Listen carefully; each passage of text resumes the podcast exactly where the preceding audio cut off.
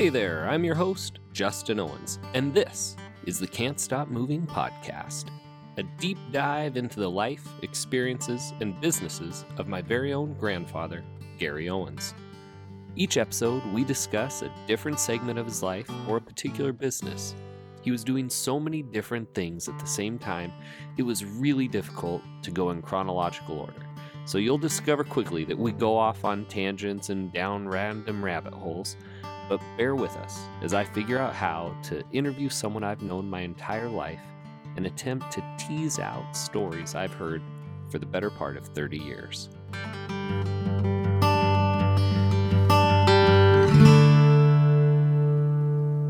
I mean, because I did want to talk about uh, your high school athletics, because you played football, basketball, baseball, and you kept playing after high school.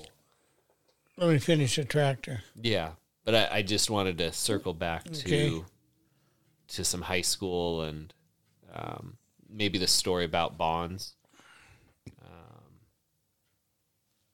you know what I'm talking about, where he knocked the guy out. Bond did two things. That hit the ball over the Yeah, that's right. Nun That was a good one. Um, there's some terms in here. the Nun Factory. So it was like a baseball game at uh, playing against G Prep. Yeah. Yeah, Oh, my God, I get you. yeah. So he, there was there was a build, you know, a, nu- a nun, I don't nunnery. Yeah, Three stories high and way back there. And Gary Bonzer cranked into one, the big, strong kid. He hit that w- w- just real high and it almost cleared that nun building. And it hit the top one foot and bounced on over the other side.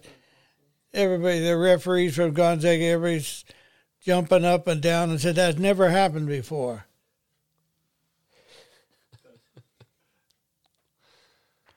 all right. Well, And then the other story on want to give me that one? Well, let's let's sort of dig into like the the high school athletics and include that, and you can because I wanted to ask about you and Larry racing your dad in the foot race and and how he prepared for foot races back in the day with at the uh, community events. back back in Oklahoma and Arkansas and uh, rural America during the Depression, people, communities got together and had potluck dinner and baseball games and horse racing and foot racing and dancing on Saturday night till halfway to t- three in the morning. They'd go to sleep and get up Sunday morning have their potluck and go home. That's how rural America did it back then. And uh, my grandpa could play the fiddle, and Aunt Lerville could chord the piano, and they would he would he would have barn dances and call you call the dances. And What do you mean call the dances? you call a square dance. You say it's you okay. know uh, tell them what to do. Yeah. Yeah, if you're in square dancing, you'd know all those calls first. I'm trying to think of some of the names of 'em. Chicken in the straw or something. Do-si-do. Yeah. yeah, Grandpa would call them. What do we have now? I mean, there's like uh, what is it? The the shuffle. Oh, the Cupid shuffle. Cupid shuffle. um, yeah, so they would have these community events, and at them they'd have some athletic competitions. Yeah, they'd they'd uh, they have foot races. They'd walk around with sandbags on their ankles ahead of the race, you know, because the higher you rate when you're when you're running, the higher your knees go as you're propelling ahead. The higher your knee stride is, the longer the stride. So you want those ankles heavy light so it didn't erase your knees are up higher, your stride is longer. So Larry and I, we're pretty fast. We can outrun everybody in school. And uh, we was telling Dad, we was telling him, impressed him how fast we was. And he, he had had, he had worked on a carpenter job of putting in a, forget what it's called, for the government, uh, towers, these towers up in Yaak, Montana, and the scaffold collapsed and he landed on his feet and crushed three vertebrae in his back. So in the bottom L three, four, and five, and uh, he, he, they operated on him in Oklahoma and they goofed it up.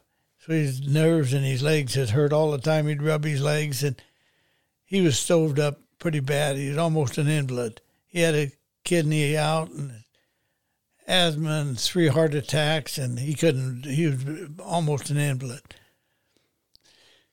But Larry and I were telling him how fast we were, and he said, "Heck, you guys couldn't outrun me." And uh, so he challenged us. He said, "Well, let's go just find out right now." So he goes over and opens the pasture gate, steps on 40 yards. It turned out to be how long he could hold his breath. And we lined up, and somebody said, Go, and away we went. And uh, about halfway through, I just laid down laughing. That guy took off like a rocket, his beat up body. And and Larry Larry was really. I got a broken ankle. I could I couldn't outrun Larry, but was a, if I hadn't broken, I could outrun him. But Larry, he stayed with it, and Dad outrun him. It was unbelievable. We quit bragging about how fast we were. Now, were you guys bragging about how fast you were? Because uh, I feel like at a baseball game. Oh, yeah. Well, that was just part of it. Okay. We were up at Rogers High School playing baseball, and they had a track meet going on right by the baseball field. And so the, their coach came over and was visiting with our coach, Chuck Randall. He was uh, he went to CV High School when CV won the state championship. So he's talking to the two coaches are talking, and Rogers guy said they big tall kid was running over there, and Rogers guy was telling Chuck how fast that kid was. So Chuck said, "Well, I got a pretty fast kid. Let's run him." So Larry's in his baggy baseball suit and cleats, and so they take Larry over there to run again him. This kid sets these wooden things down, plants them in the ground, and we'd never seen starting blocks before, first time.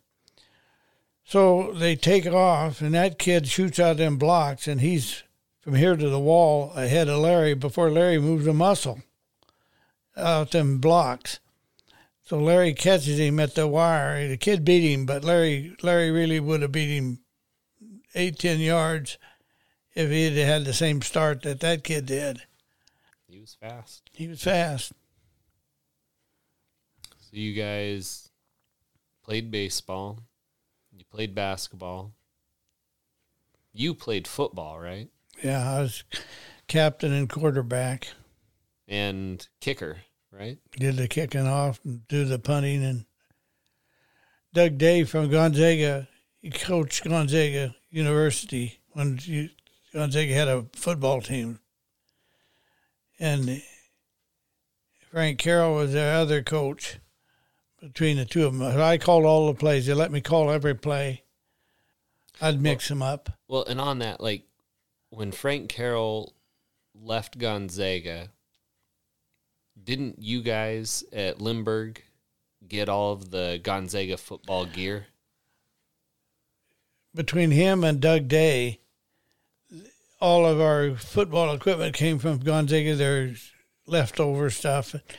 Helmets and pads. Yeah, that we had helmets that back then they didn't have guards on them, and then pretty soon they got a one bar across the front, and then pretty soon they got a mask thing on it. But they were start out they were leather with the leather straps like you see with Vince Lombardi's old The old movies. And yeah, yeah, And then the, they became fiberglass, leather to fiberglass to fiberglass with a bar across the front. But our head would rattle around in them, somewhere big and somewhere little, and a motley bunch. Well, you were pretty. I mean, you were pretty protected, right? Did you? is- Oh. I mean, you're not very big. You're. Well, how tall were you in high school? Five eight, So I. I've never been five eight, Oh. five seven, five seven. weighed 135, 40 pounds. I mean, that's. Uh, and to our line, Gary Bonzer, he's 205 pounds in the eighth grade, six foot tall. He, he just became a man in the eighth grade. We're in grade school. We go to town to play the Adams School and the different schools in town.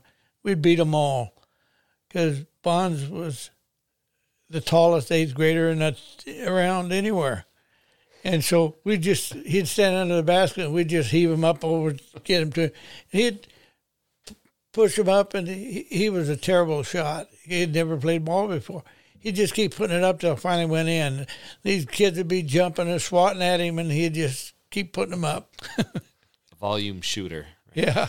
But okay, so with the football, and you were the kicker. You had. I, I you, kicked you, 40 yards. You could kick forty yards, and how'd you do that? Well, I I stumbled on the. We were at Medical Lake playing Medical Lake, and I punted, and it uh, came off a spiral and went clear over the bunch of them, went way down the field. The wind was with it. It was an amazing ki- kick. I remember they came off the bench, patting me on the back, beating it. It was exciting. It surprised me. And so I thought, well, we better learn how to do that. So I learned how to kick a spiral. And a spiral goes a hell of a lot longer than a end over end. So you kind of employed that the rest of your uh, Oh, yeah. football career. Yeah.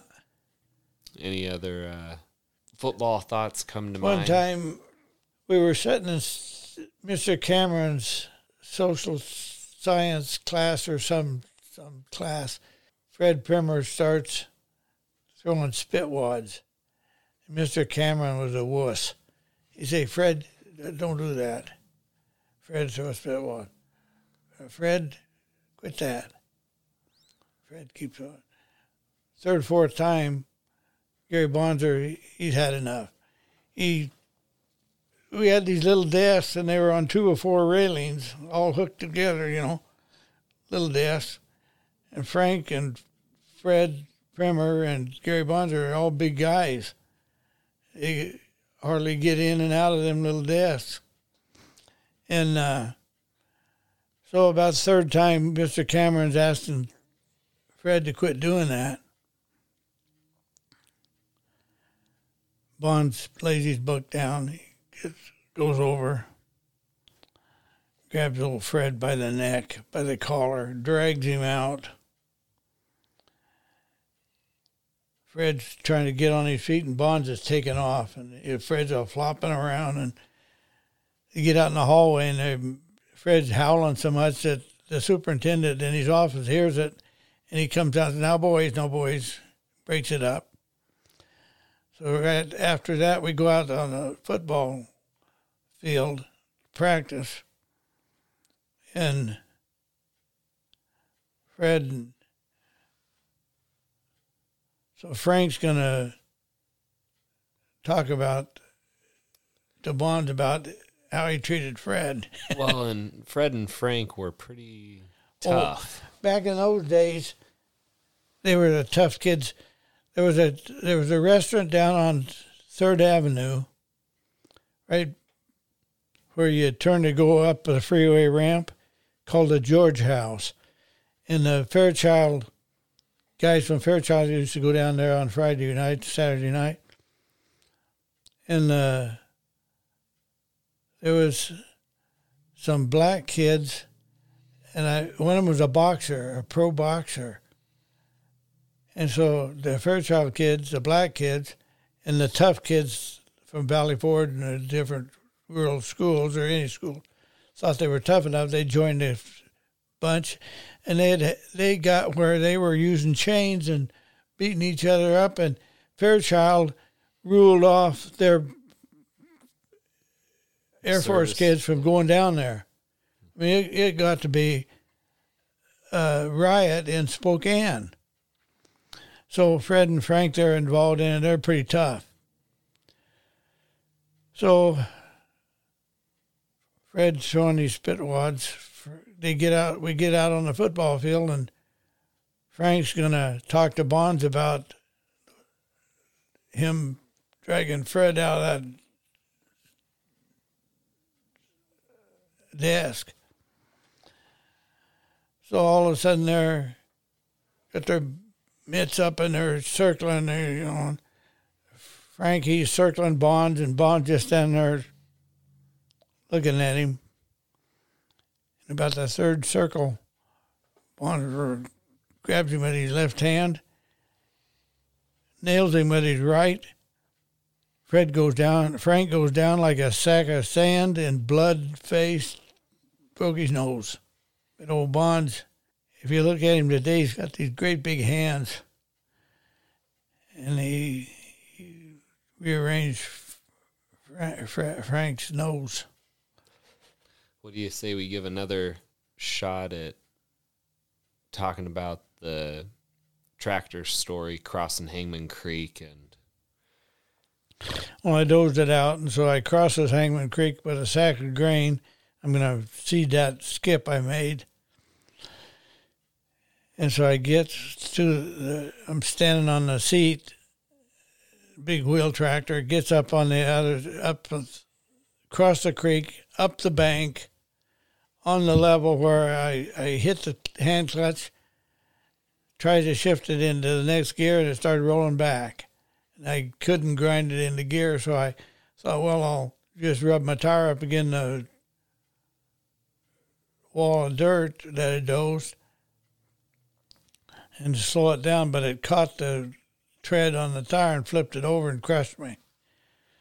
So my both the ribs went through both lungs, and I'm bleeding out of every hole. And I get down in a creek, crossing a creek. I, well, I when I came to, I I hear the water, so but I can't see nothing. And I I think my eyes must be popped out because my uncle had a dozer blade had crushed him and his eyes popped out. I feel ah, my eyes are okay, just can't see nothing. So I I start crossing. I, I can tell where where I'm at because of the water come down, so I'm going against the water. About halfway across, I, I got underwater a couple times, so my lungs have already been punctured.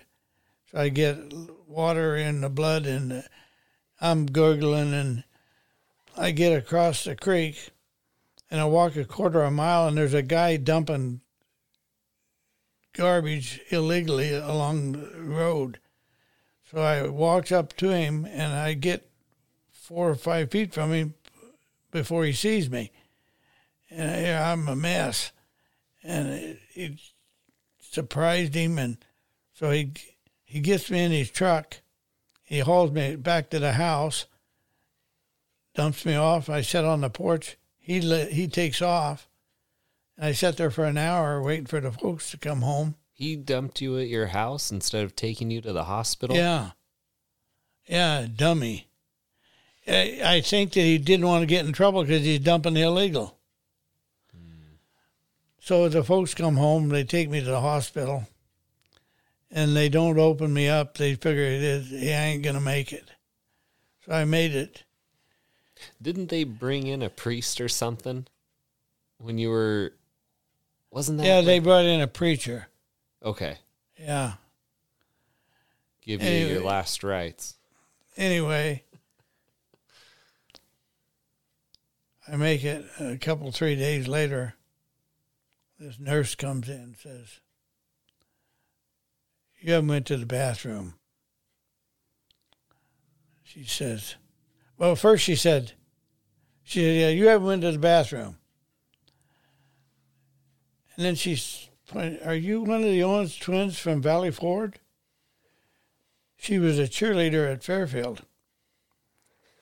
She said, I'm here to give you an enema.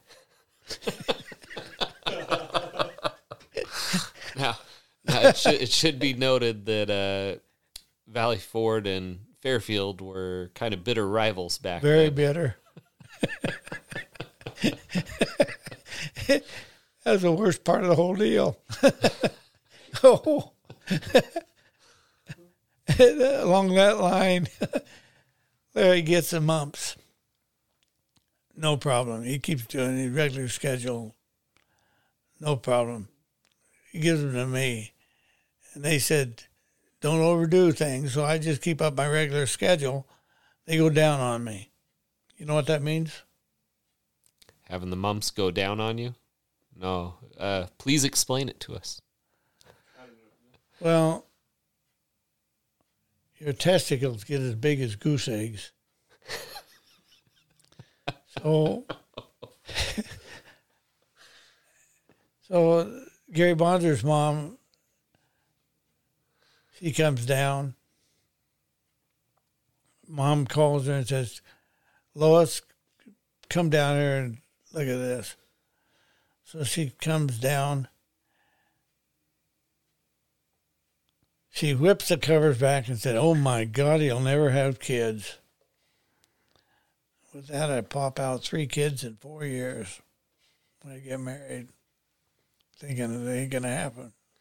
Now, what was what was the treatment for that when they go down on you? The mumps oh. goes down on you. There's no treatment, there's just pain. And so the doctor said, Put ice on him.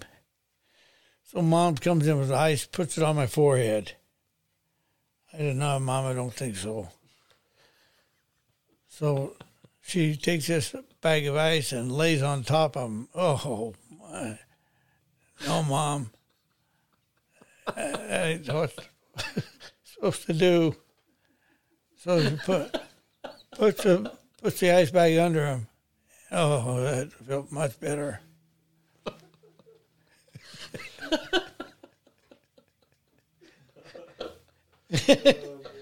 well, he's been finding some enter- some entertainment in this. it's easy to laugh now, but boy, back then it wasn't so funny. It's the worst doubt. pain I've ever. It's worse than rolling a tractor by ten times. To finish this conversation between Justin and his grandfather Gary, check out episode 3 of Can't Stop Moving. Don't forget to like, subscribe, and download so you don't miss a single episode. You can find Can't Stop Moving Podcast anywhere you listen to podcasts. Visit us at owensfarms.com and interact with us on Instagram at Modern Farmer USA.